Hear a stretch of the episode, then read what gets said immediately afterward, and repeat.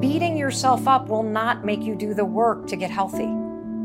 And tearing yourself down over the shit that you've done or the terrible relationships that you're in, it's not going to empower you to change the patterns that are keeping you stuck. What I've come to realize, and what we'll talk a lot about today, is that the way that our minds are designed is our minds are designed to stop you at all costs from doing anything that might hurt you. Mm. And the way that, that, that, that this all happens is it all starts with something super subtle that none of us ever catch. And that is with this habit that all of us have that nobody's talking about. We all have a habit of hesitating. Mm. We have an idea, you're sitting in a meeting, you have this incredible idea, and instead of just, you know, saying it, you stop and you hesitate. Now, what none of us realize is that when you hesitate, just that moment, that micro moment, that small hesitation, it sends a stress signal to your brain. It wakes your brain up, and your brain all of a sudden goes, Oh, oh wait a minute. Wait, wait, wait, why is he hesitating? He didn't hesitate when he put on his killer spiky sneakers. He didn't hesitate with the uh, really cool track pants. He didn't hesitate with the NASA t shirt. Now he's hesitating to talk. Something must be up. Mm. So then your brain goes to work to protect you. It has a million different ways to protect you. One of them is called the spotlight effect. It's a known phenomenon where your brain magnifies risk. Why? To pull you away from something that it perceives to be a problem. Mm. And so you can truly trace every single problem or complaint in your life to silence and hesitation. Those are decisions. And what I do and what's changed my life is waking up and realizing that motivation's garbage. I'm never going to feel like doing the things that are tough or difficult or uncertain or scary or new. So I need to stop waiting until I feel like it. Mm.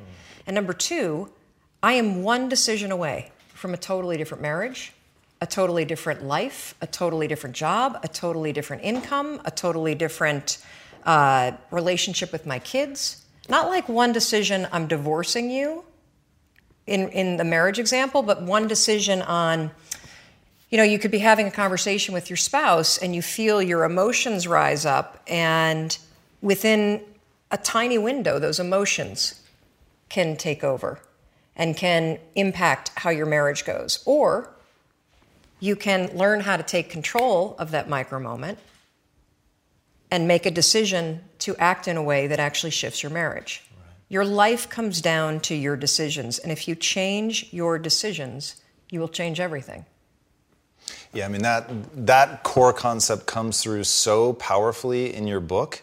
Um, which is phenomenal. And I would love it if you would take a second to tell people the story of how. And by the way, I wore the NASA shirt because of the oh, is imagery. that why you wore yeah, of course. Oh my God, I'm like falling my glasses off. That is I did not even get that. Yes. I was going to ask you why you wore that shirt. Yes. Oh my gosh! Wow. So you actually do your homework. Oh, of course, Mel. Absolutely. Okay, so um, let me just take you back. So, so what what you're talking about is the five second rule, which has become literally my life's work, and it was all a gigantic mistake.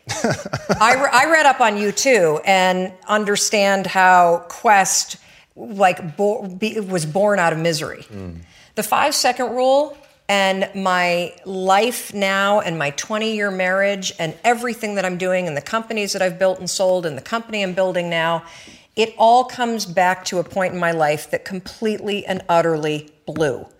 I was 41 years old. I was unemployed. Um, my husband had um, started a restaurant business, which was his dream.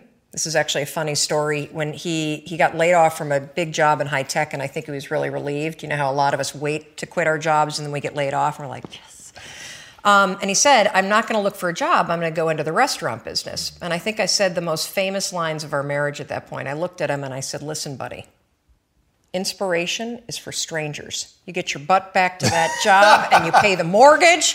And um, again, micro moment that where I'm being amazing. a jerk instead of being a supportive wife. But that's an example of where when he said he was not going to go get a job, but he was going to start a business, mm. the first thing that was there was fear. Right. And so fear was making the decision for me. God, I love that you can share that though. That's so powerful. Well, so what happened is he the first restaurant was a home run, and of course, what do you do when things are successful? You grow it. Mm. You grow it really big. And so they decided to raise some money, and we threw in our home equity line, the kids' college savings, mm. They tried to open a second and a third, and at the same point, a grocery store chain encouraged them to go into wholesale. So it basically got way too big, way too fast, and the wheels started to come off. And they came off so badly that the second restaurant failed and they held on to it for too long, like a lot of us do. It's another trick our brains play on us called sunk costs. When you throw a ton of time and a ton of money at something, it's really hard to let go of it. And if you haven't done it in business, we all have a relationship in our past, Yeah. stayed way too long. That was a trick your brain played on you. Um, so by the time that they closed the second restaurant, it was an $800,000 loss. Ooh. I don't, I, I mean, that meant our entire home equity line gone Right. It meant um, kids' college. I get just choked up just thinking about how terrifying it was. And so I found myself at the age of 41, like just feeling like a complete failure. And so did Chris. And to make it worse, not only had we lost all of our savings, but so many friends and family members had invested. And so there was this real tension between the truth of what was happening and what you had to do in public Right. because it was a public business. Shame, failure, embarrassment, and the liens started to hit the house. The phone started to ring, and it was nothing but collection calls. And I just remember feeling this tremendous shame. And at some point, I think we all hit that moment in life where things just are not going how you thought they would go. Hmm. And, and what's amazing about those moments is we all respond very differently. So, my husband, he would spring out of bed and he would head right out that door, six o'clock in the morning, and he would go meet his partner and they would go to the bank and they would dig right in and they would face their problems head on.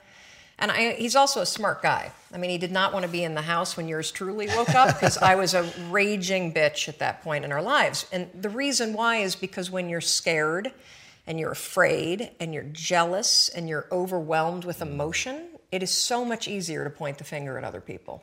That's a decision, by the way Sure. one you may not be aware that you're making, but you're still making it. So what would happen to me is the exact opposite. Is is Chris would be gone, the alarm would go off at six o'clock in the morning, and I would lie there, and I would think about the lien on the house, and I would think about the uh, bankruptcy that we were facing, and I would think about how much we had fought the night before, and I would think about the fact that I was unemployed, and I would hit the snooze button. I mean, why would you get up when your life is like that?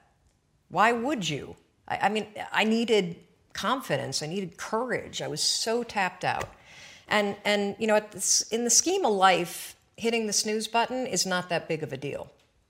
But here's the thing about life none of us wake up and say, Today is the day I destroy my life. Hmm.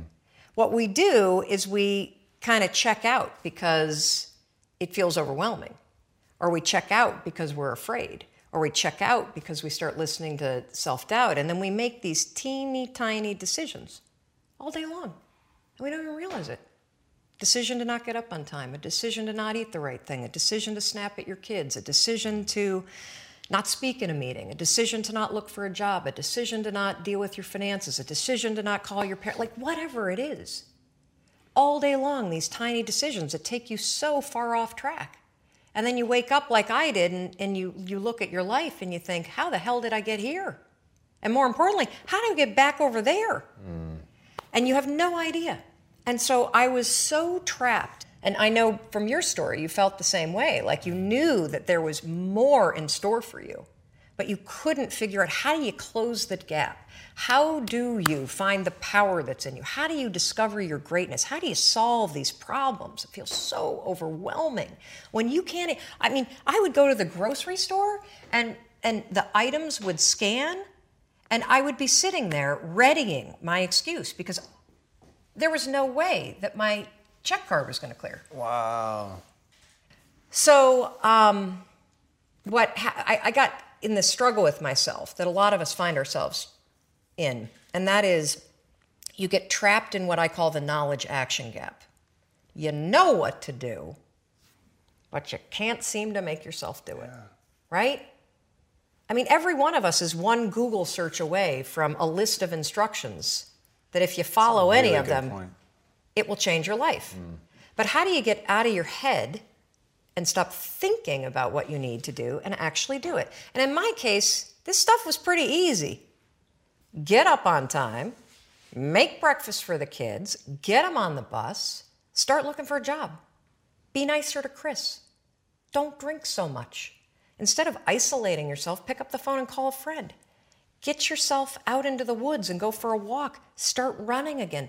Like all these little things that I was capable of, but I couldn't get out of here. Could not get out of here. And if, if, if you're stuck, that's the problem. The problem is you're, you're in your head, you're thinking. That is the universal problem. And it all starts with this knowledge of what to do, and then you hesitate and you think about whether or not you feel like doing it. So for a couple months, I was, I was really stuck. I, I would, Chris would get up at six, I'd hit the snooze, and then I'd hit the snooze, and then I'd hit the snooze. The kids would miss the bus. And then every night I'd do the same thing. I'd, I'd go in bed. Have you ever had one of those nights? Probably before you started your company, but it, where you go in bed and you're like, all right, Tom, that's it. Tomorrow, it's the new me. Tomorrow, tomorrow, I'm going to get up on time. I am going to go to the gym. I am going to look for a job. I'm not going to drink so much. It's going to be amazing. The new me, the future me. Woo! Let's do this, right? Then you go to bed and uh, you wake up seven hours later and you're like, I don't Who feel like that? the new me. It's the only, who, that's a stupid, see, motivation's garbage. It's never there when you need it. Ever. Ever, ever, ever. And so here's what happened to me. And thank you for wearing the NASA t shirt. Of course. It's a really stupid story. It's a powerful story. So one night, Chris had gone to bed. I'd been struggling, struggling, struggling. We still had all the same problems. I we still had a lien on the house, still facing bankruptcy, still fighting like crazy. I was still unemployed. He still they still hadn't figured out like the solution yet for the business.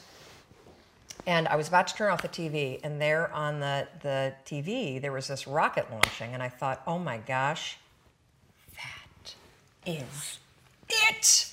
I am going to launch myself out of bed like a rocket ship, like NASA, right here, had launched me out of that bed. And I'm going to move so fast that I don't think.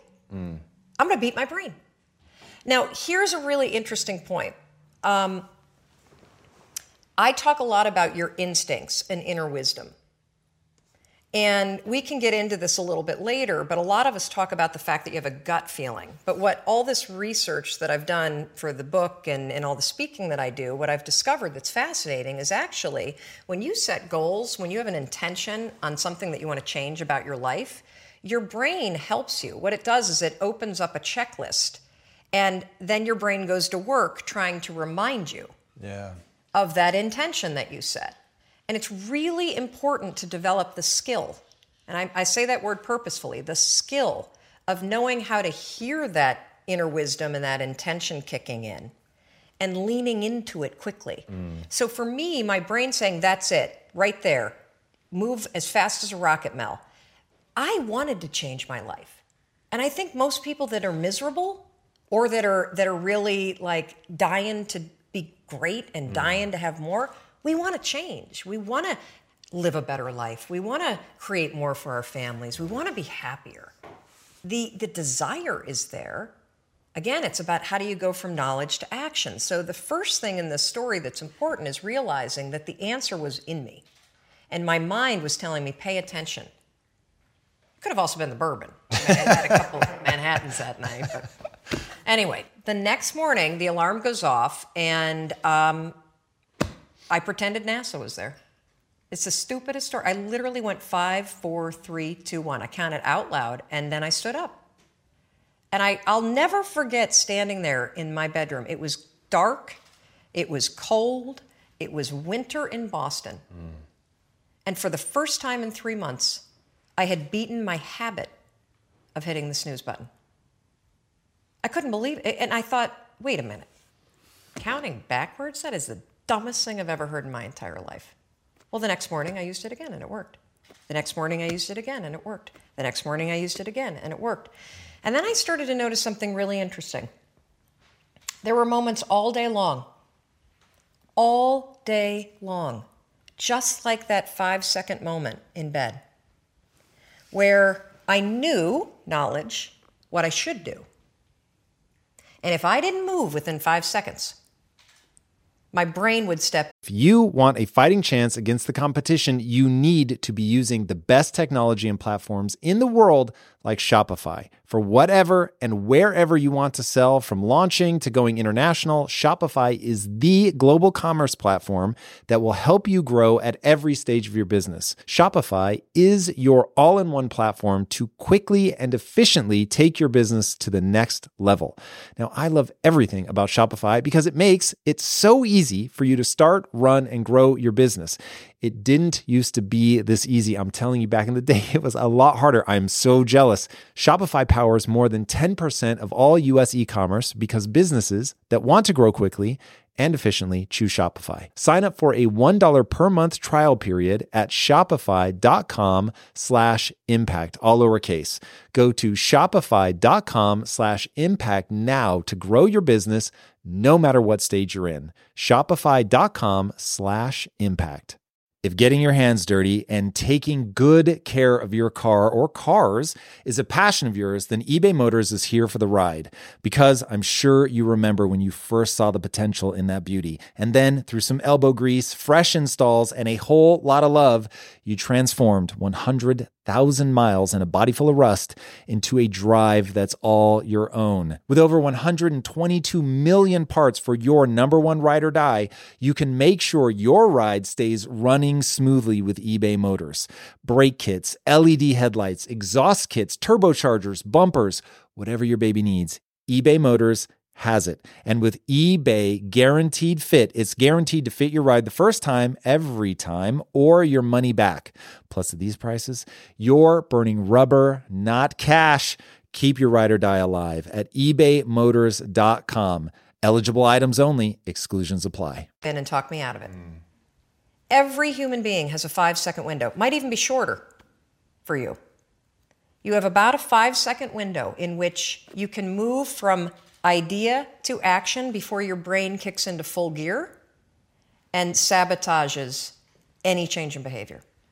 Because remember, your brain is wired to stop you from doing things that are uncomfortable or uncertain or scary.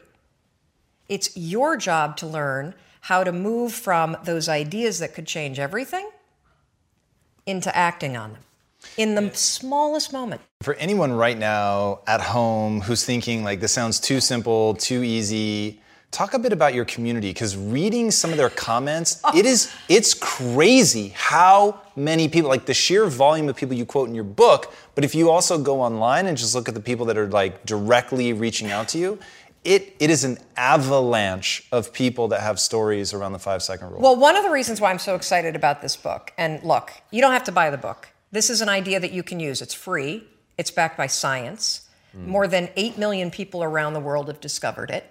And you know, you're talking about the number of people we've heard from more than 100,000 people in 80 countries that are using this rule. We know of 11 people who have stopped themselves from killing themselves using this rule. I, I saw one of those Yes, outreaches. yes. There's is- a guy, Steve, that wrote to us who was a veteran. He was suffering from post traumatic stress disorder. He boarded a ferry overseas with the intention mm. to jump over. He walked over to the railing, Gave me the chills. and his inner wisdom kicked in. In that moment, the five second rule five, four, three, two, one, counting backwards, moved away from the railing, asked for help, saved his life. His story has inspired countless other people that have heard me in the speeches that I give around the world about this one tool. And so, you know, the thing, the, the thing that's so cool about this, and, and I should tell you the science behind it, because I'm going to be honest with you, it is stupid. Had I ever thought that I would find myself eight years after discovering it spending my days telling people about the five second rule, first of all, I would have picked a different name because it reminds you of the one where you have to like pick up food within five seconds off the floor, yeah, yeah. right? Um, it was my secret weapon. This was something I did. I never intended to tell anybody because I went from getting up on time and waking up on time to shaking up my entire life. Because when you understand the power of a five second decision, and you understand that you always have a choice to go from autopilot to decision maker, everything in your life will change. You will be a different negotiator, you will be different in sales, you will be unstoppable in the gym, because you will realize the amount of garbage that you put in the way of your hopes, of your dreams, of your potential, of your confidence, of your courage. Everything comes down to the decisions that you make. Mm. We all know what to do. None of us know how to make ourselves do it. So um, I started researching it. Why does something so stupid work? Why? Why does something so silly create such powerful and profound change? Well, here's why. The rule is a form of metacognition. Metacognition is a fancy pants term that means something real simple. You can outsmart your own brain in furtherance of goals. Agreed. There are tricks that you can use that actually outsmart the tricks your brain plays on you in furtherance of a higher purpose. We all know this. You can you can restrain yourself if uh, you're in a situation that calls for it. You can jump into a raging river to save your dog or your kid. You can direct yourself in ways if it's important to you. And so the rule, what it does is it does something really remarkable. When you count backwards, five, four, three, two, one, what you're actually doing is you're interrupting what researchers call habit loops that get encoded as, as closed loop patterns in your basal ganglia. That's the part of the brain where your feelings, where your emotions, every habit that you have, which is nothing more than behavior that you repeat that you don't even think about. I've heard it referred to as a gearbox. Yeah. To shift your attention from Yes. And so when you go five, four, three, two, one, it interrupts what's going on here that's spinning without you thinking, and it moves and awakens your prefrontal cortex. Mm. So when you hit one, your habit has been interrupted. So you've interrupted self doubt. You've interrupted maybe snapping at your kids. You've interrupted the desire to grab for a drink. You've interrupted uh, procrastination. You've also, by counting backwards, done an action. It's awakened your prefrontal cortex. That is the part of the brain that you need that's awake when you're changing behavior, when you're learning new things. When you hit one, it's also a prompt. So, in the language of research, uh, you'll hear people talk about um, starting rituals. That is, that is something that's proven to help you learn a new habit. The five second rule, when you repeat it, becomes a starting ritual mm. that triggers you to act with confidence, that triggers you that this is a moment for courage, that triggers you to shift gears. And because you've also done the manual work of awakening the part of the brain that you need to change, you've set yourself up for success. It doesn't work if you count up, because you can keep going. And also, counting up doesn't require focus. If you count backwards, five, four, three, two, one, it again awakens the prefrontal cortex and it prompts you to move. When you start to use it and then you read about it, you'll see that, that it's being used all over the place. They use it in the armed services in order to align troops and get them to start an exercise. They use it at elementary schools, 54321, at big assemblies to get a huge room full of kids to stop talking. Really simple and interesting example, yeah. Because it requires you to focus. It's not a habit. Mm. It will become a habit that prompts you to have confidence and courage. But in the beginning, it interrupts patterns of behavior that you do on autopilot. It helps you assert control, and it teaches you how to become the kind of person that moves from thinking about something to actually doing it. It's incredible. So there's so many things in that story, and guys, I'm telling you, it's um, you're going to love the depth of brain research that is put in the book. It's really quite extraordinary. You really have a, an amazing grasp of the brain, and it really, really came through in the book. And for me, it was a, a, wonderful balancing act between the just raw emotion of the people writing in and some of the stories that you're sharing, and you know the imagery of the rocket ship, which you know, I mean, you're you're very open about. It's sort of a silly visual metaphor, but because it's effective, that silliness is somewhat irrelevant. What's incredible is in five seconds flat, self doubt can take over and rob you of your power, and rob you of joy, and rob you of, of your potential. Or in five seconds flat, you can actually use one stupid little trick to push yourself to grab it. What I loved in the book is because you paint the picture so very well, you're also just a good writer. So you paint the picture like I could feel the crisp, you know, winter air of Boston like stalking you out of the, you know, the under the comforter. And so I could really feel it. I was there with you, you know, as, as Chris's business is struggling. And so you really feel all of that. And so the moment when you do the countdown, you spring out of bed and you're almost like taking yourself by surprise and you're like moving before you realize it. And then but you're reading it from the perspective of I already knew who you were.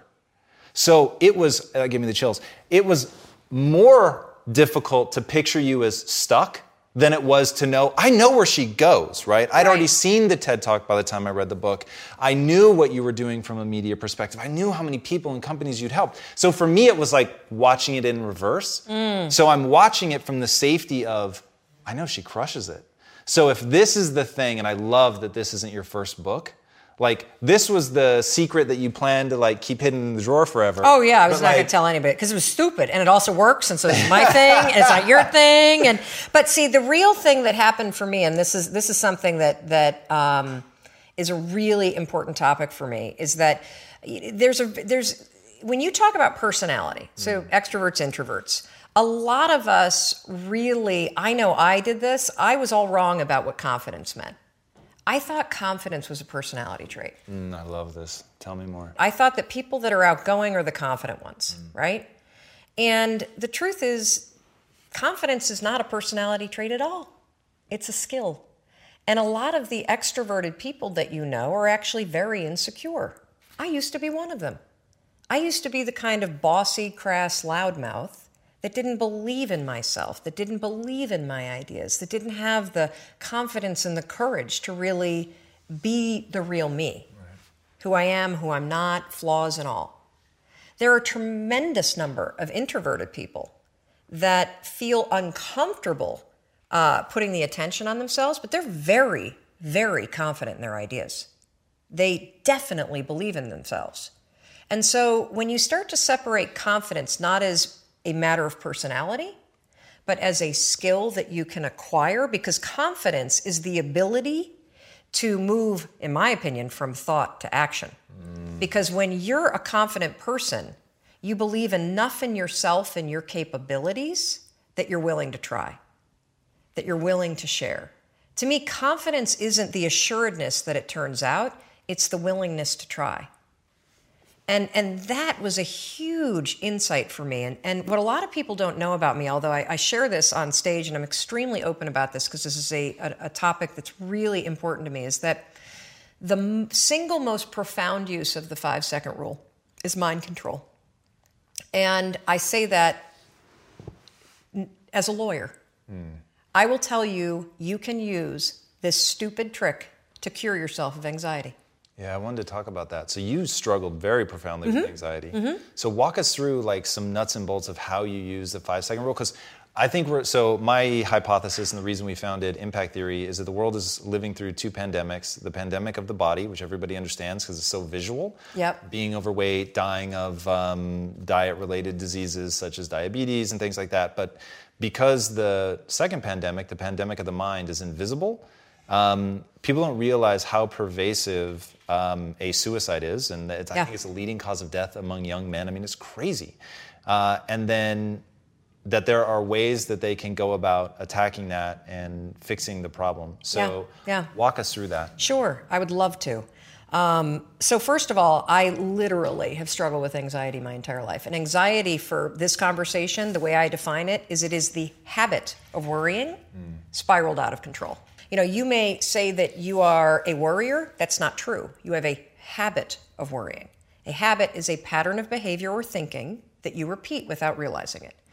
So, anxiety happens when that pattern of worrying about things spirals out of control, and now it starts to marry and manifest itself with physical sensations too. That's all that it is. I know that I say that's all that it is. Me personally, I struggled with anxiety, uh, I think my entire life. It became quite acute when I was in my late teens and early 20s. I became medicated in the middle of law school. I took Zoloft for two decades. When our first daughter was born, who is now 17, the postpartum depression and the cascading panic was so terrible that not only was I medicated and couldn't breastfeed, but I couldn't be left alone with her. Wow. So when I say you can cure yourself of anxiety, I don't say that lightly. Four years ago, after I had been using the five second rule to change my behavior, how I spoke to my husband, how I negotiate in business meetings, how I conduct sales, the kind of parent that I am, my health habits, my eating habits, curbing the drinking, um, I thought, I wonder if I can use this five, four, three, two, one thing to get control of my thought patterns, not my behavior patterns, my thought patterns. Yes, you can.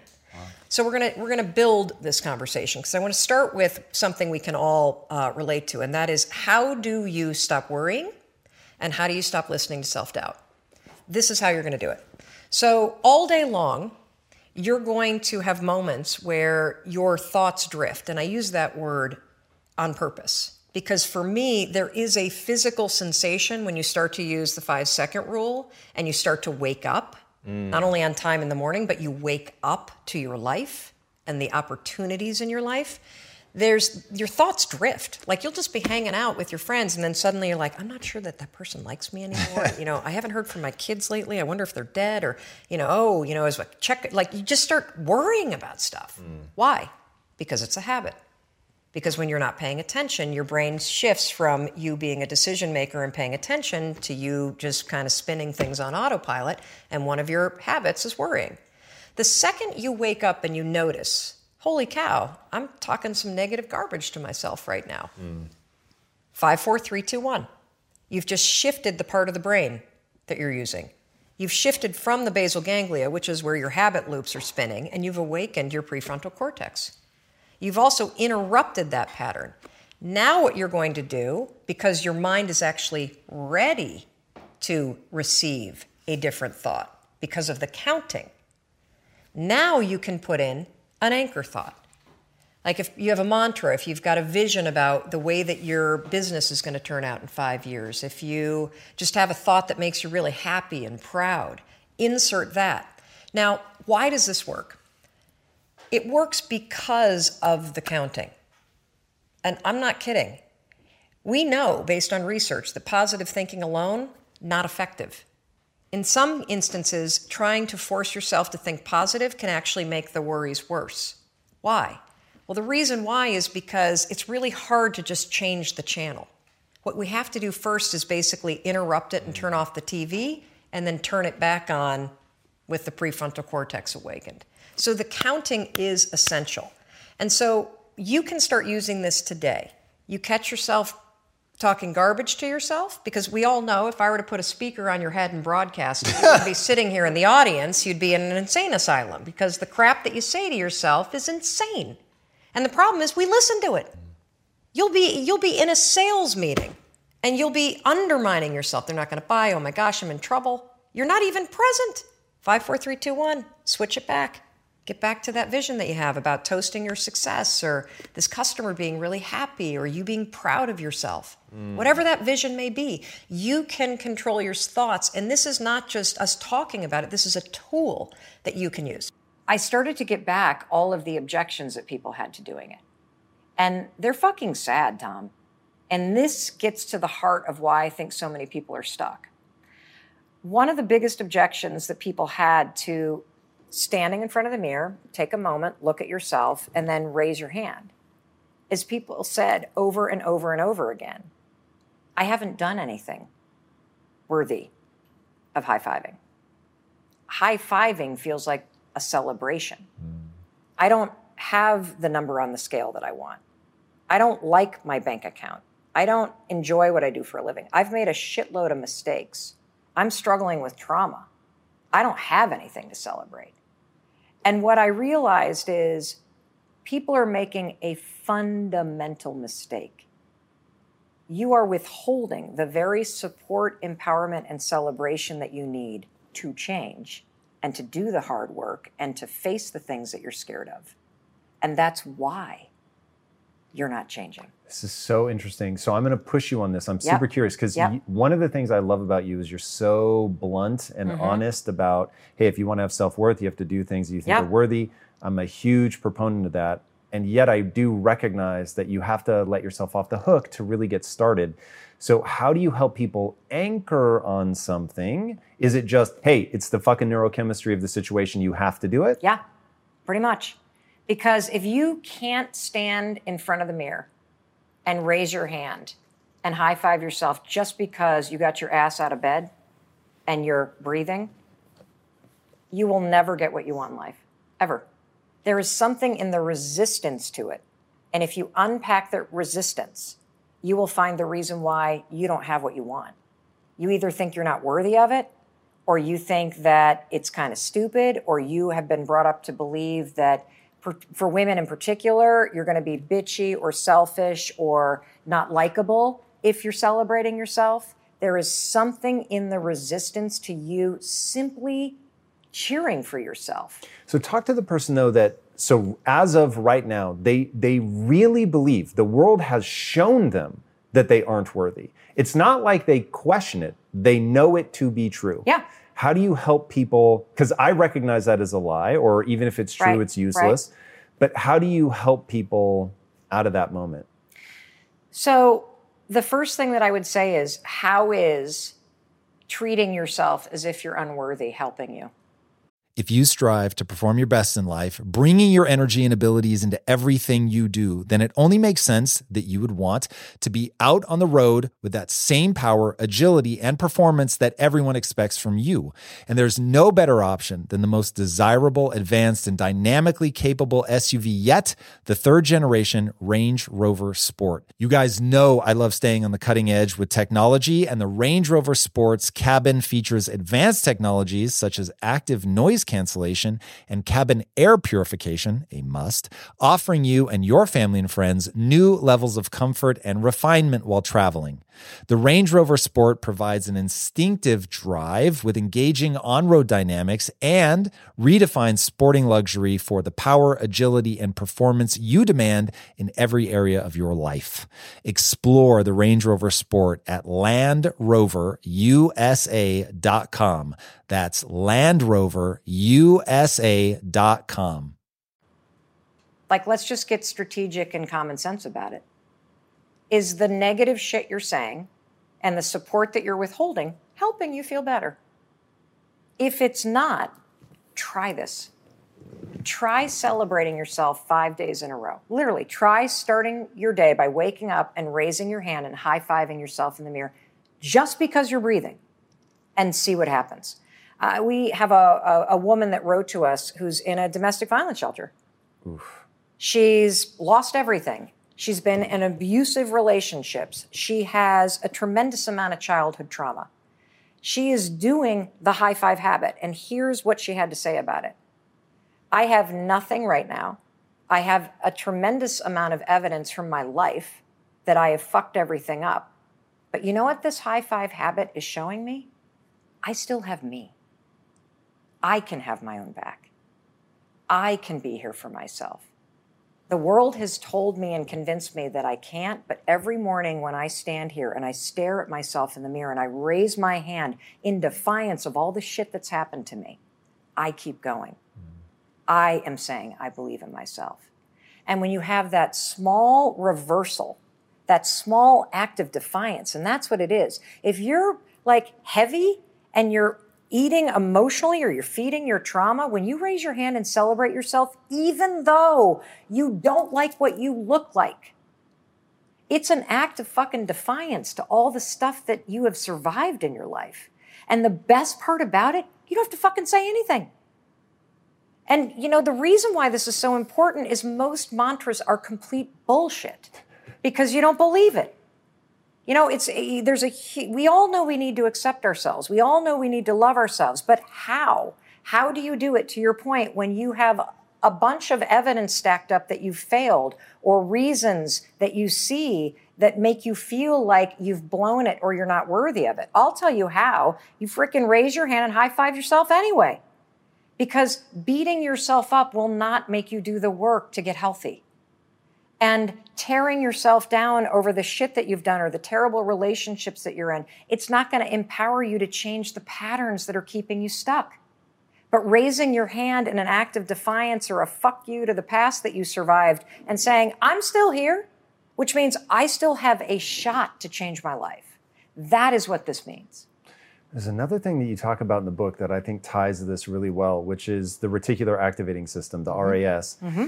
And you have this thing, uh, which you say you look for the hearts. Yes. And it's really an interesting psychological principle of you're going to see what you look for. Yes. And whether that's a red Mazda or whatever you say in the book, or whether that's a heart when you're walking around, whether that's a reason to love your wife, whatever, um, if you look for it, you're going to find it. And if it's a problem and a reason that you're, you know, a dirtbag and a reason that you're not worthy and all of that, you're going to see them and they will be there for you and they will overwhelm you. What is this idea of looking for hearts? What is that and how do people use it? Okay, so I love this tool because obviously the high five in the mirror, it's like a Trojan horse. It's the beginning of building this partnership with yourself. And throughout the book, I then unpack all these other little tools and habits that you can use that are in this lane of empowerment, support, belief in self. The book, and I want to take a second to point this out, the book is rich with a bunch of other ideas. So Yes. anybody that's tempted to say, okay, well, I've already heard the high five myself and I'm done, you did a really good job of the, and to be honest, I'm not even sure, I guess because it was what unlocked things for you in your life, but there's like 15 things that you could have titled the book after. yeah. Um, so anyway, back to this. A- So the reticular activity system, the RAS for short, um, for if you don't know what it is, picture a hairnet over your brain that is a live network, and the RAS is a filter, and it has a huge job, and it is a filter that blocks out 99% of the world and lets in about you know 0.000000001 percent, and it is always changing. There are only four things, Tom, that get through the hairnet on your head. The sound of your name, and you've experienced this because you've been walking through a crowd and you're like, did somebody say my name? Right? The Cocktail party effect. Cocktail So party effect. weird. The second thing that gets through is any sort of threat. So if you hear a loud noise and you go like this, there are lots of noises you didn't hear, but the loud one you kind of duck because it's a threat. The third thing is when your partner is interested in sex with either you or someone else. That's why you're like, why are you checking that person out, right? You know, because the brain is letting that information in. The fourth thing, and this is where the transformation begins your brain will let in anything that it believes is important to you. The Zeigarnik effect is the documented fact that when something is important to you, and I'll explain what that means, your brain opens up a checklist in your mind. And now your brain, once it puts this item on your checklist, it will store the checklist in your subconscious. It's encoded in your RAS, and your mind is now on the alert to spot things related to it. The way that you make yourself feel like something is important is your nervous system goes on alert while you're thinking about it. You're either super excited about something, oh, this is super important, or this is the trauma effect. You go on alert and you have something really bad happen, which is why things continue to bring it up throughout the rest of your life. So when you understand that if something's important to you, your filter will change in real time how you see the fucking world. You now know how to change your brain to work for you. And looking for hearts is the way I'm going to prove to you that this happens. I want to give you one other example because everybody's experienced this. If you've ever gone shopping for a new car or you've dreamt about having a new car, what happens immediately when you get excited about that new car is your mind goes Zeigarnik effect. Oops, okay, Tom wants the new Bronco. That's cool. So what do you see now? You see Broncos everywhere. Now they were always there, but your mind is letting them in because the Zeigarnik effect is now made it on a checklist. It's changed the RAS. And so I am going to prove to you that it is unbelievably cool that you can change the way that you view the world by looking for heart shaped objects. So, tomorrow when you wake up, you're going to start your day by high fiving yourself in the mirror. I want you to examine what the resistance about because you're going to start to then un- be able to unpack what's holding you back. Then you're going to go out in the world and just like tell your mind, I want to see a heart today. Look for a rock, look for a leaf, look in your like latte. Is there a little shape there? Is there an oil stain on the floor? And when you see one, stop and go, shit, I, I just, I, like, there's a scavenger hunt. I, I never would have seen that before. Thank you, brain. Now your brain's like, more hearts. You will start to see hearts everywhere. And when you can start to train your brain and realize, whoa, this is actually a cool thing. This is high fiving your mind. Mm-hmm. When you can see hearts, you can now go, wait a minute. If I can change what I see based on what I tell it, maybe if I got serious about not constantly saying I'm a failure, I wouldn't attach that or see it everywhere. Maybe if I got serious about saying, I can figure anything out, this is happening for a reason, instead of, I'm fucked, you say, okay, I'm going to learn something with this. It changes the way your brain filters everything. And this is such an important piece to the book because we've all had the experience where you love somebody deeply and you see all their incredible attributes and all they see is failure or all they see is the weight that they can't lose. And it doesn't matter what you say. It doesn't matter what kind of pep talk or support you give them. Your loved one still only sees what they hate about themselves. Blame the filter in your brain. You have been bitching about your appearance or the weight on your scale, the fact that you're a failure for so long, your brain believes it's important to you to see reasons why this is true. And one of the things I got to say about this and everything in the book is the tools are simple, Tom. But it's super important to say just because you change and start celebrating yourself, it's not going to make the weight disappear suddenly. It doesn't change the number on the scale overnight. What it changes is you. And that changes your ability to deal with the problems and the issues you want to change in your life. I have some really uh, counterintuitive ideas, bold stances on things, which I found incredibly interesting. One of them is jealousy. and that not to just reject that stuff offhand, but that there's actually information carried in those strong emotions. Jealousy is one of the most powerful directional signals on the planet because you're only jealous of people that are doing things or have things that you actually want. It's impossible to be fake jealous. Whatever you're jealous of is hitting something deeply personal. Fucking pay attention to it. Instead of stewing in it, go, oh, flip it. That's interesting. I wonder why I'm jealous. What is it about it? Oh, it's that they're doing it consistently. It's that they've built a team. It's that they've aligned their work together so that they're spending more time together. Huh. How could I take those things that I'm really now really inspired by and take action and go get them in my life? Because the thing about jealousy is it's just your inspiration that's blocked. Jealousy is sort of the insecurity that you have that blocks this inspiration. I guarantee you, back to the Uber driver, he's jealous of all the other actors earning Oscars because he's so inspired by the thought of doing that in his own life but his insecurity is blocking action. His fear is blocking action. So instead of it being inspiration, it shows up as jealousy. And I'm here to tell you the second you feel jealousy, frickin' whoop, stop. Okay, let's unpack that. What exactly is it about it? And now, if I were inspired by it, because there's enough success to go around for everybody, if I can use that as a roadmap to then go figure out how I might be able to do that for myself, wow, Talk about a game changer. And now let's add in the high five. What if every time I took a little step, I celebrated myself for just doing it? Now you're building small wins and momentum in a direction that's meant for you. That's how you change your life. If you let it go unchecked, what will happen is you will get used to worrying. You will get used to living in a state where you're slightly agitated all the time. Let me talk a little bit about agitation. So, what we know based on research is that physically, in your body, so physiologically, being excited is the exact same thing as being afraid. Let me say that again because it is so important.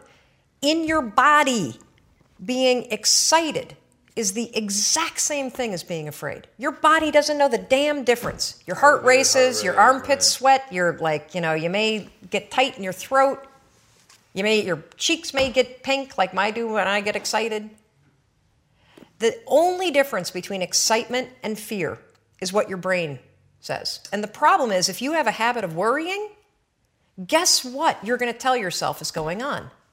That you're that you're like freaking out that you're not excited, that something must be wrong. Oh gosh, why would you say something's wrong? Because you got a habit of saying that all the time. Even as I became a, a speaker for a living or I'd be on CNN, when I first started doing it, I would be freaking out backstage.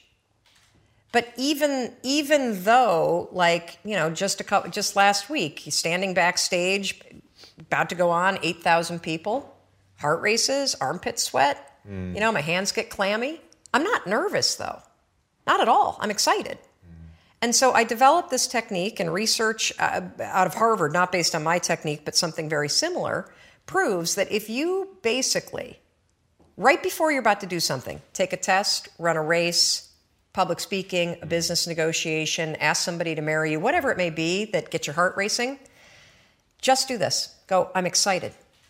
I'm excited to give that speech. I'm excited to ask him or her. I'm excited to do this race. I'm excited. Because what happens is you give your brain context so your brain doesn't escalate the stuff going on mm. in your mm. body. Your brain's not worried. Make sense? Yeah, yeah, yeah. So you can combine this with the five second rule. So we know how to do worrying. You, ca- you catch your thoughts drift, five, four, three, two, one, anchor thought. If you start to feel your heart racing, five, four, three, two, one, to awaken the prefrontal cortex, and then start going, I'm really excited to do this. I'm really excited to do this. Another technique that you can use is ask, um, I think they call it interrogatory questions, mm. where instead of giving yourself a pep talk, say, Well, why am I ready to do this? Why am I ready? Because that'll force you to answer the question, which then convinces you. Mm. So, why am I ready to close this sale? Why am I ready to give this speech? Why am I ready? So, those are two strategies that you can use backed by science that are proven to actually make your performance be much better. Now, let's take it a step further to anxiety. So, Anxiety is what happens when the habit of worrying spins out of control, your body gets really agitated, and then you allow your mind to escalate it mm. into a full blown panic attack. So, for those of you that have not had the pleasure of having a panic attack, let me um, explain what it's like.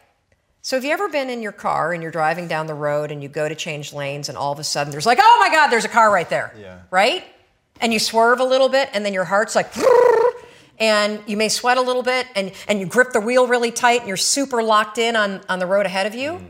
But then that car pulls away and the, the, the near miss scenario passes and your mind starts going, okay, you're all right now. Right. You're all right now. That's it. That's all. That's what a panic attack is, only it happens while you're standing in front of your coffee pot. Seriously, you have that same, oh my God, what about that? And your heart's racing and and the problem for your brain is that your brain can't look around and say holy cow we almost got hit by a car. Right. Your brain's saying what the hell is wrong with her?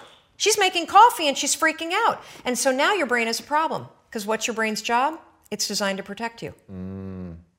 so your brain will now do whatever it can to magnify the problem. Remember we talked about the spotlight effect it'll start telling you all kinds of crazy stuff because it can't figure out contextually what the hell's going on. She's just making coffee. Now her heart is racing and she's breathing really. Holy cow, maybe she is having a heart attack. Mm. A lot of people that have panic attacks say, I think I'm dying. Oh my God, what's, what's happening? Wow. Or you'll see them do the deer in the headlights thing where they got to get out of the room. That is the spotlight effect in your brain. Now taking control and magnifying everything to get you out of whatever it was. So here's how you use the five second rule you use it to stabilize your thoughts before the panic escalates. And then what happens is it drifts into worry and then it disappears. Right. So the second you feel worry, you catch it, you train yourself to do that. If you start feeling yourself getting, you know, your heart racing, you can five, four, three, two, one, and use the I'm excited, I'm excited.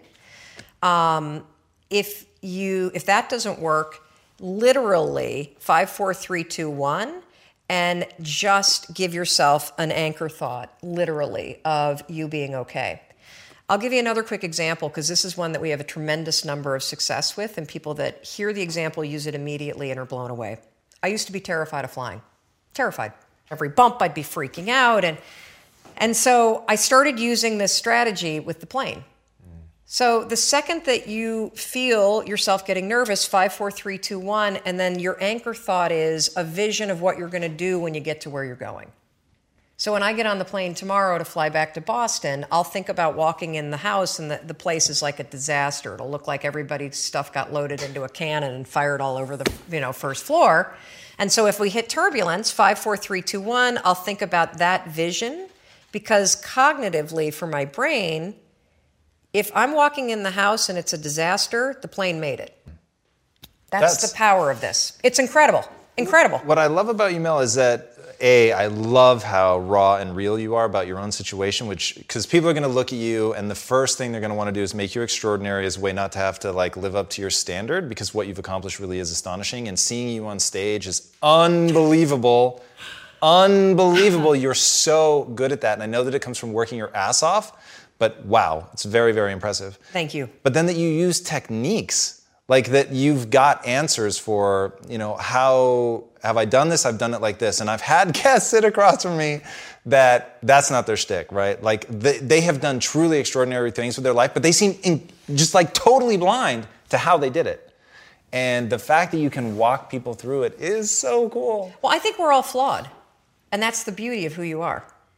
And instead of trying to make yourself perfect in every area, it's so much easier when you accept the things that you're terrible at or that mm. are your weaknesses or that are the things about your wiring. Look, if I were diabetic, I would take insulin.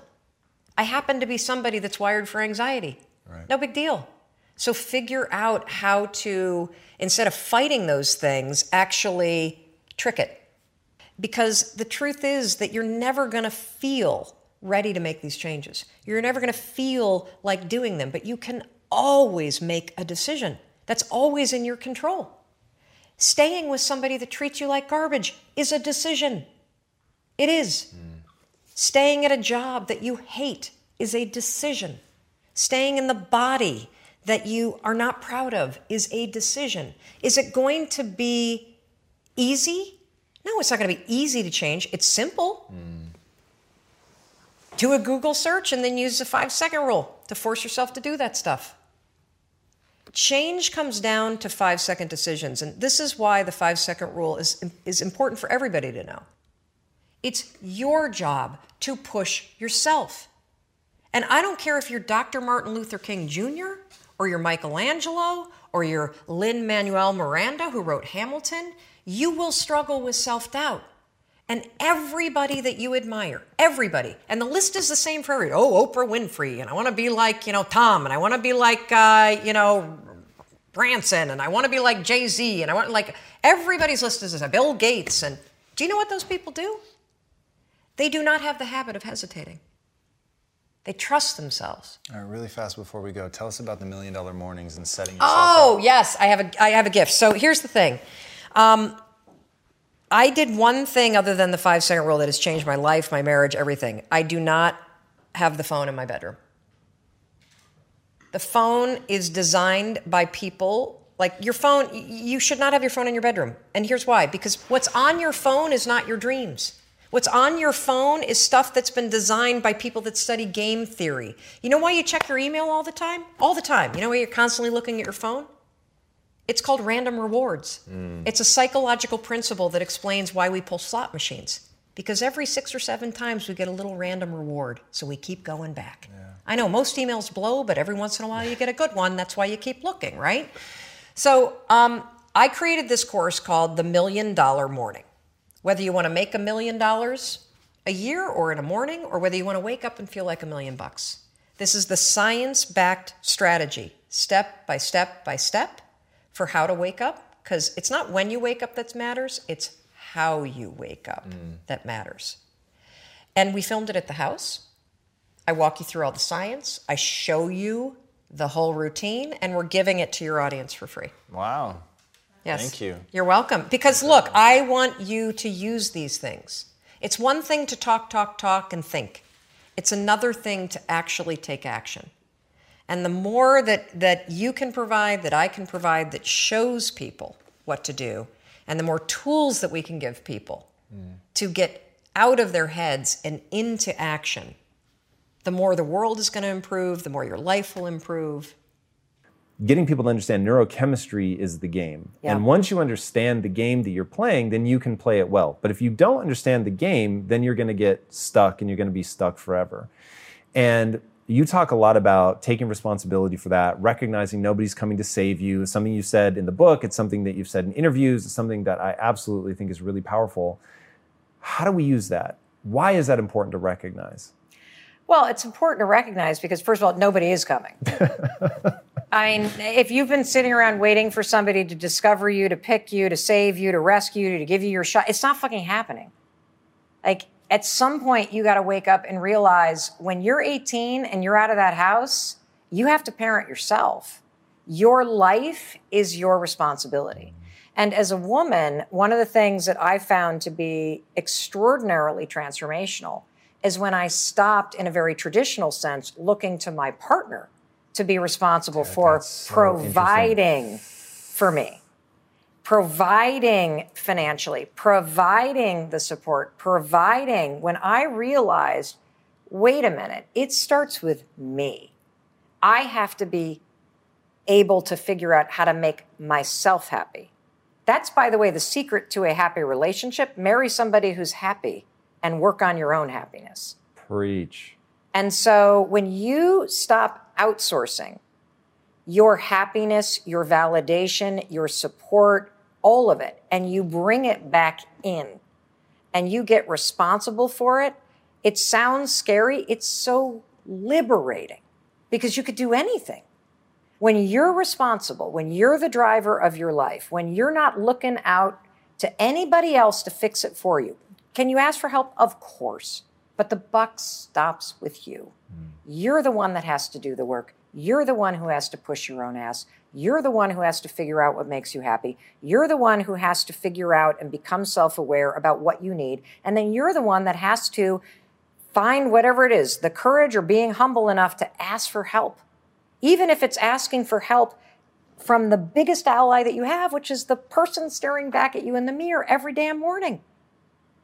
Yeah, I don't know why people aren't more obsessed with their goals. It's like, if my goals demand that I ask for help, then I'm going to ask for help. Like, I'm not even going to let anything else get in the way. I'm just so obsessed with if my goal is exciting and honorable, then I should actually want to achieve it. And therefore, whatever it is that I need to do. So, Tom, this is why.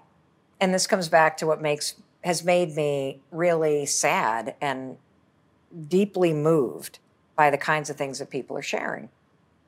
Most people aren't obsessed with their goals because they don't believe they're worthy of them. Mm-hmm. It's easy to dream about what you want, but in between where you are and what you want, there's a tremendous amount of stuff you got to change and do. And if you have a lot of trauma in your background, or you were raised by somebody who beat the shit out of you, or told you were a piece of shit, or if you've had to deal with microaggressions or racist, discriminatory, systematic crap your entire life, you have been given the message over and over and over, even though it's not true, that you don't deserve it, that there's something wrong with you. And if you don't, at some point, be defiant against what the world or your caregivers or your past experience has pounded into your brain incorrectly, unfairly, you will forever be stuck with that story. You are not responsible for what happened to you. You survived what happened to you. But you do have a responsibility to heal yourself and to do the work to change so that you can be the happy, fulfilled person that you were born to be. Yeah, that's really powerful because it's the only thing that works. And, mm-hmm. you know, thinking about so many people have just immense things that have happened that have been unfair. And as you said, they didn't do anything to deserve it. But now what? Now you're there, you've got the trauma, and no one can heal it for you. It's there's a name for it. It's, I think it's called the pedestrian problem. It's like imagine that you get hit by a car and the driver was drunk. And let's say that the driver was Bill Gates. And let's say that um, you win a settlement. But if the damage that happened to your body can't be fixed with all the money in the world and you just have to do physical therapy, then it's like, even though it is unfair that you have to do the physical therapy, you there is no amount of money that you can throw at it that will stop you from having to suffer to build yourself back up. And I think a lot of people either fall prey to trap number one, which is they don't think they're worthy, or they fall prey to trap number two, which is it's so unfair they just don't take action.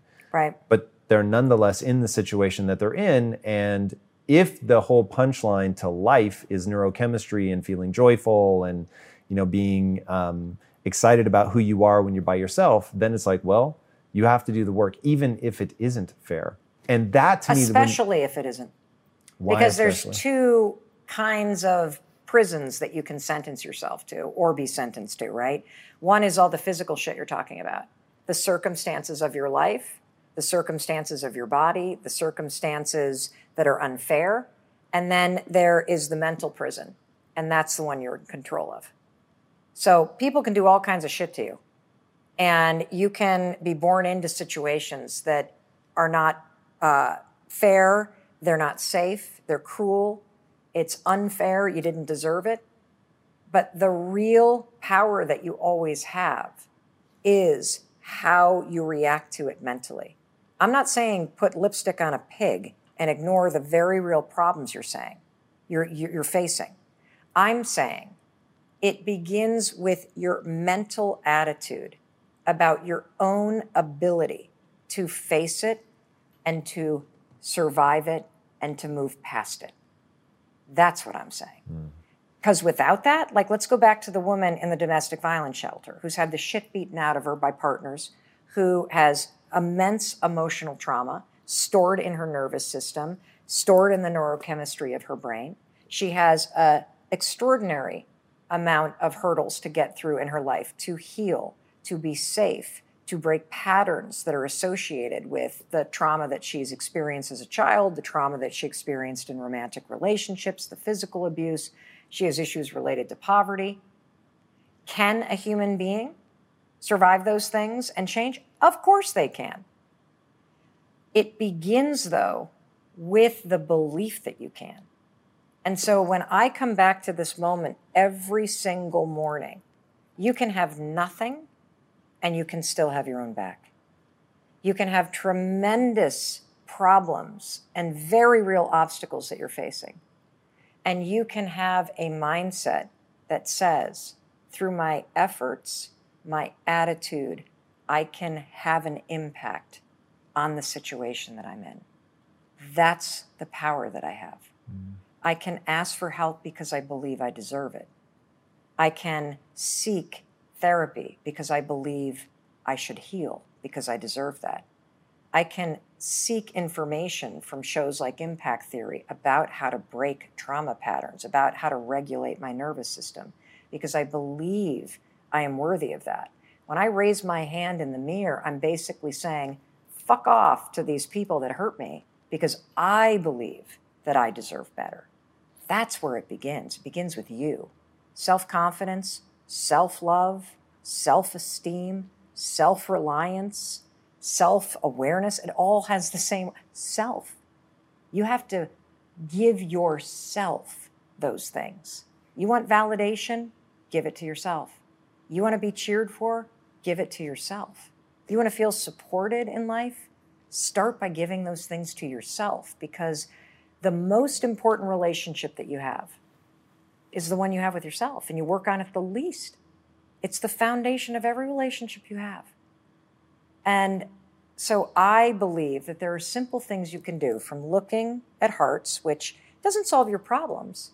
It proves to you that it's possible to change the way your brain works. That's why I want you to do it. It's not going to take away poverty. It's not going to make you lose a 100 pounds. It's going to prove to you that shit, you do have power over the way your mind works. And when you get crafty about training your brain, you can do really cool shit.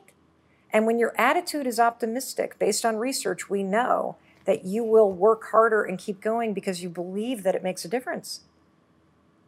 It begins with these simple things. Speaking of tricks that you can do to get control of your mind, in the book, you talk about what I'll call a pattern interrupt. Forget the exact phrase you use for it, but you talk a lot about, I'm not going to think about that. I'm not thinking about that. What does that mean? How do you do it? Why is it useful? So it's very, it's what I started doing before the five second rule, five, four, three, two, one, because you can count backwards to do the same thing. But a lot of times it's the pattern of negative thoughts. I'm fat, I'm this, I'm that, I'm the other thing, I'm not good enough, I'm not smart enough, or even just worrying. What if the Delta variant takes off? What if I don't go back to work? What if this happens? What if that? How is that helping you exactly? Like there's productive worry, which is worry that motivates you to take action. And then there's destructive worry, which is worry that makes you literally circle the drain mentally. You always want to interrupt destructive worrying or any kind of destructive self talk. So the second you catch yourself going, gosh, I look fat, or boy, I'm a loser, or there I go, I failed again, you're like, literally slap that shit away, like high five it away. I'm not thinking about that.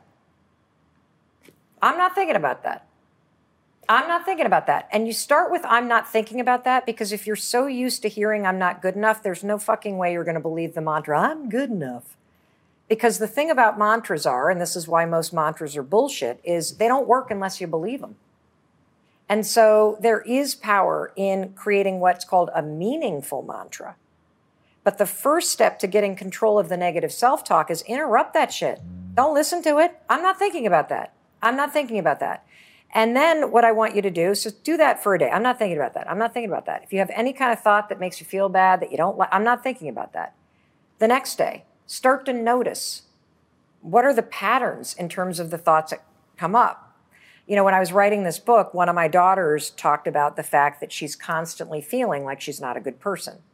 And so, for example, she missed a dentist appointment. And because she's constantly thinking, I'm not a good person, missing the dentist appointment becomes evidence. See, there I am again. I missed the dentist appointment. I'm not a good person. No. Are you kidding? Like if somebody doesn't have the story, if somebody has a different story, like I'm a I'm a pretty good person. I do my best. And you miss the dentist appointment, a lot of us are like, "Oh, thank God, I can't stand the dentist. You know, I'll pay the I'll pay the $20 fee. I don't have to go." You don't attach I'm a shitty person to it. And so she started using. I'm not thinking about that. She's not ready to believe she's a good person yet because she's so used to saying, I'm not a good person.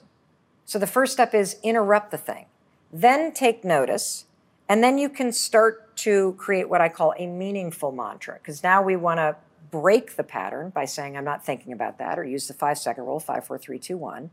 And then when you're ready, you can create a meaningful mantra to replace it because any pattern is going to repeat unless you replace it. And so meaningful mantras are things that you can be like, yeah, I can believe that. So it might be, ah, I'm not perfect, but I'm trying. Ah, I'm not perfect, but I'm doing my best. Ah, you know, I screw up sometimes, uh, but I'm not a bad person. You know, like those kind of things that are sort of not like, yeah, superhero, mantra, I'm fabulous. Like most of us don't really feel that way about ourselves. So if you just are like, I'm doing the best I can, that's pretty empowering if you think about it. Or I can, I can learn, I, I can learn from this. Or this is temporary. I'll be okay. Those sorts of things are little ways to high five your mind instead of, again, going low. You got a choice. Do you take yourself down or do you lift yourself up? Are you going outside of yourself or are you coming back in for what you need? I want you to come in and lift yourself up. That's what the high five habit's about. As somebody who has gotten into countless Ubers, and some small percentage of them know who I am, and then of course they start asking questions. Talk to me about chasing your dreams and this quote that you have that an aha moment does not necessarily lead to an aha life. Mm. Um, yeah, the Uber driver in Dallas that's in this book. Um, I get choked up when I think about him. Uh, an aha moment. Why choked up? I get choked up because what happens for me every single day is, and you hear from people every single day, you've got millions and millions of people that are inspired by, empowered by, impacted by your content. There are people out there that use your work as a lifeline and it is humbling. And what I am really present to in the work that I'm putting out, in the stuff that I'm sharing, whether it's my failures or the things that I'm using that are helping me in my own struggles, is just how much people are holding themselves back mm. and how much pain people feel. Because most folks know what they dream about and what they want. And yet, they're spending all of their time and energy arguing against what they want. And so you can have all these epiphanies. I hope that when somebody listens to our conversation and watches this, that they have a massive aha moment. But it's not going to mean fucking shit if you don't take action and do something about it. The aha moment is the door that opens. But your new life does not begin unless you fucking step through the door. And most people, and that's what was so kind of you know, the simple idea of high fiving yourself, of encouraging yourself, of supporting yourself. Most people, when you have an aha moment and the door to your new life opens up, instead of going, I got this, let's go, and high fiving yourself to step forward, most of us go, I don't know if I'm worth it. I don't know if t- right now is the right time to do this. I don't think I'm good enough. I've failed so many times, I can't go through that door. And that's the problem I want to attack right now. That there is somewhere in your life that you know what you want, you can feel it pulling you, and you are actively arguing against it. You're bringing yourself down, you're beating yourself out. Like people will cheer for you and me, they won't cheer for themselves. I'm the same way.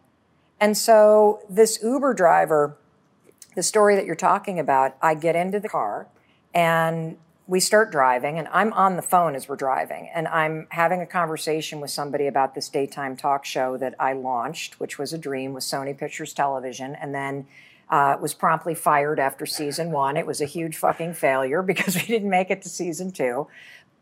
Huge failure in real world terms. Right. Massive success when it comes to the timeline of my life. And so I'm talking to this person about the talk show. I hang up the phone and this Uber driver comes alive. He's like, Oh my gosh, I can't believe you're in my cab. And I'm like, Why? And he says, Because I, I want to talk to you about something. I think you can help me. And I'm like, Great, how can I help you? And he says, I have a dream of being a Oscar winning uh, actor and creating opportunities for other black and Latino men to do the same in acting. And I'm like, freaking fantastic what the fuck are you doing in Dallas? right? You know, the guy's 25. And so I, I, go, you know, the game is in New York and LA. I mean, sure, you can act, you can write stuff, you can be here in Dallas, but why are you not in LA? Why are you not in New York? And he's like, you're right, you're right, you're right. I need to move to LA. I'm like, why not? And he says, I have $700 in my bank account. And I'm like, that's freaking fantastic. You have $700 in a car? Dude, drop me off and get driving. What are you waiting for? And so we have this whole conversation, and I write about it in this book, where I am actively arguing for his dream, and he is actively arguing against his dream. And what is so sad is throughout this conversation, Tom, he's like, You're right. $700 could get me there. You're right. I am only 25. You're right. If I keep thinking and thinking and thinking and thinking about what I want to be doing, I'm not only going to drive in circles, my whole life is going to spin in circles as I think about what I want and I don't do shit about it. And then you are going to find yourself not at 25, but at 45 or 65 and you're going to be so filled with regret that you never fucking put a put a bet on yourself. And so this conversation ends with him declaring that he's going to go to California and me giving him a bunch of tools that I talk about in this book. And the point of the story is does he move or not? I don't fucking know. The point of the story is it's so easy to see what somebody else should do. It's so easy to cheer for somebody else. We all do that, right? We cheer for our favorite sports teams. We follow our favorite influencers and authors. We plan birthday parties for our friends. We take on extra work from our colleagues. We support everyone around us. We do not know how to do it for ourselves. Yeah, it's it's really an interesting trick of the mind and like you, I have this similar sense of I want to be able to want it for people. Yeah. And the one thing in my life that I am very grateful for is that I know how to build desire. I know how to go down the process of wanting something. What what is that process for you of desire? Because most what I've found in this book is here's the thing for most people, and I'm hoping that your process will attack this. What I've discovered that is heartbreaking is the average person cannot celebrate themselves cannot i'm going to ask everybody who's watching this to tomorrow morning stand in front of the mirror. We're going to unpack this whole thing and try to high five yourself. And most really people, fast give people the the science behind why that's meaningful. So i have this habit of every single morning i stand in front of the mirror and i take a moment and i raise my hand and i give my reflection a high five. And there is so much science behind this. So instead of seeing yourself right? And have having this moment in the mirror. You know what the average person does?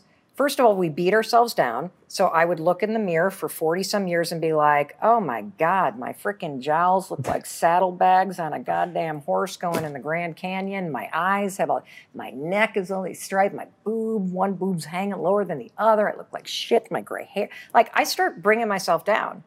And when you start going down that road with your reflection, then your thoughts go to i didn't get to that email. I forgot to text lisa back. I oh my gosh the dog still needs to be walked. I've got nine minutes for my first zoom call. you're now checking out. And that moment in the mirror every morning could be a profound moment where you lift yourself up and you check back in with your intention. So the first piece of research and this is recent from harvard business school is that a simple moment in the morning where you set an intention about who you're going to be today impacts productivity, how you show up as a leader.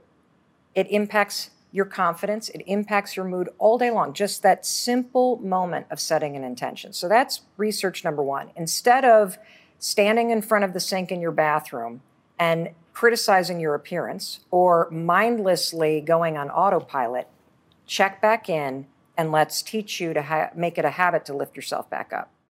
I hope you guys enjoyed this episode brought to you by our sponsors at Athletic Greens. To receive a free one year supply of vitamin D and five free travel packs with your first purchase, visit athleticgreens.com slash impact theory. Enjoy the episode. Second piece of research, and this comes from a whole field of study called neurobics. Neurobics is like aerobics for your mind. I didn't make this up. This is literally you can speed up the development of new neural pathways by marrying physical activity with a change in thought.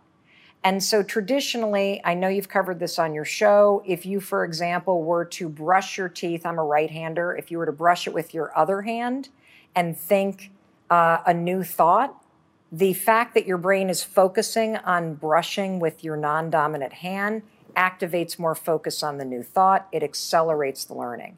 So you take neurobics, a physical activity with a different thought, and let me let's talk about a high five, for example. What does a high five mean to you? That somebody did something awesome or I did something awesome. Correct. And if you think about the times in your life when you've gotten a high five, it's because somebody's like, Tom, you're amazing. Tom, get your attitude out of the can. You got this. Tom, you're going to make this shot. Tom, we can still win. I believe in you. Keep going. You have a lifetime positive association with giving other people high fives stored right here in your subconscious mind.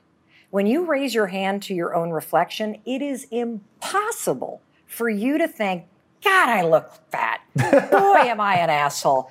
I really screwed up my life. You can't do it because your lifetime association with this motion is all I believe in you, I got you, I see you, I celebrate you. And so you, in the moment of doing it, override decades of negative self talk. It's incredible. Now, have you ever gotten a high five where somebody misses the hand or it's sort of like, it sucks, right? Of course, yeah. Yeah. What do you do when that happens? I redo it. Correct. Yeah. That's because a high five requires you to be present and there is an intention behind it. So you can't raise your hand to your own reflection without now grounding yourself in the moment. That's just the beginning of the research. I can go on about the NBA. And Dude, the, that, okay. that was my favorite part. Hearing about the NBA, like even now it's giving me chills. Like, and especially because we're recording this still as everybody thought we were getting out of the pandemic. And now we've got the, the variant now even I'm starting to worry about the lack of physical contact and just like this the the cues that we give each other through yeah. touch like that. So yeah, yeah th- this was one of my favorite parts of the book. Yeah, the oh, I love this research too because you know what happened with the high five is look, I did this on a low moment for myself. Like, so my brand of self help is Mel's life is kind of fucked up at the moment, and she can't figure out how to help herself. So she stumbles by accident on something really stupid on its face, and it feels good. And then I share it with my audience, and if they pick up on it, and they, then I'm like, okay, we're on to something. So for me, the high five, Tom, began.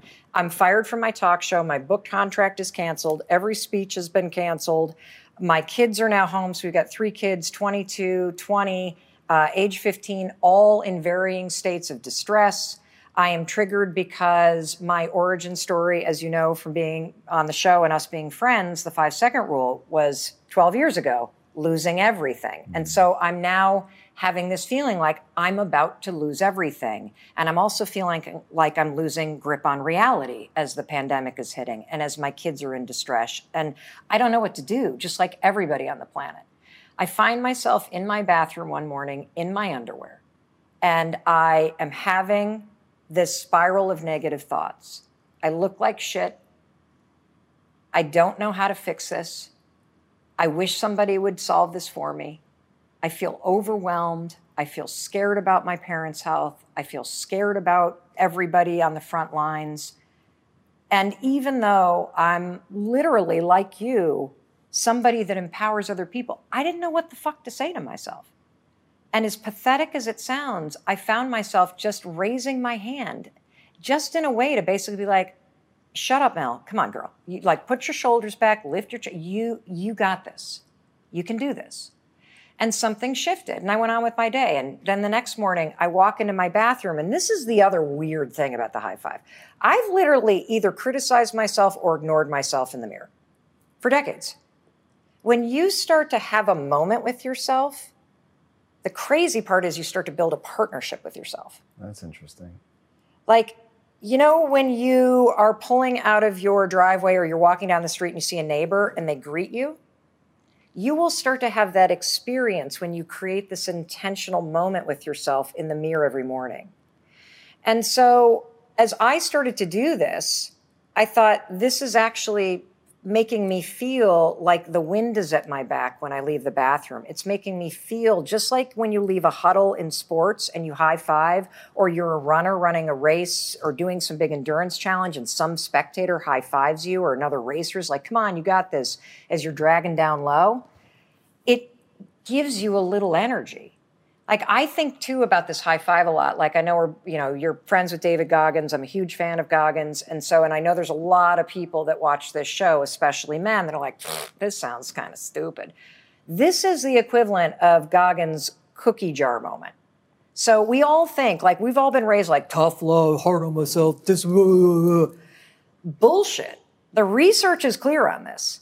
Being hard on yourself is not fucking motivating. It's demotivating. And if you already feel like a failure or you feel a sense of shame or you're overwhelmed, beating yourself up for where you are does not fucking work. It drives you into the gutter. The most motivating force in the world, on the planet, based on research, hands down, is empowerment, encouragement, support, and celebration. And for our entire lives, we have outsourced that to somebody else. The research is very clear. So the NBA study, they did this big study looking at NBA teams. And they could predict in the study who was going to be in the championship rounds based on in the preseason what teams had the most high fives, fist bumps, and back pats. Why? Because those kind of gestures create partnership and trust. And I'm here to tell you when you start doing it in the mirror, you're creating partnership and trust with yourself. And so, you know, one of the things that I love about this is that in a moment when you feel alone, you can give yourself the boost, the support, the empowerment that you need to keep going. And here's another piece of research that's also like, holy cow. You're a big proponent of the growth mindset. You guys talk about it all the time on this show, right? So, researchers wanted to know what is the most empowering way to motivate kids through a really big challenge, okay? They divide the kids into three groups. This takes the marshmallow test to a whole nother level. You got one group of kids that are doing a challenging task and they're getting the fixed mindset praise, which we all know does not work.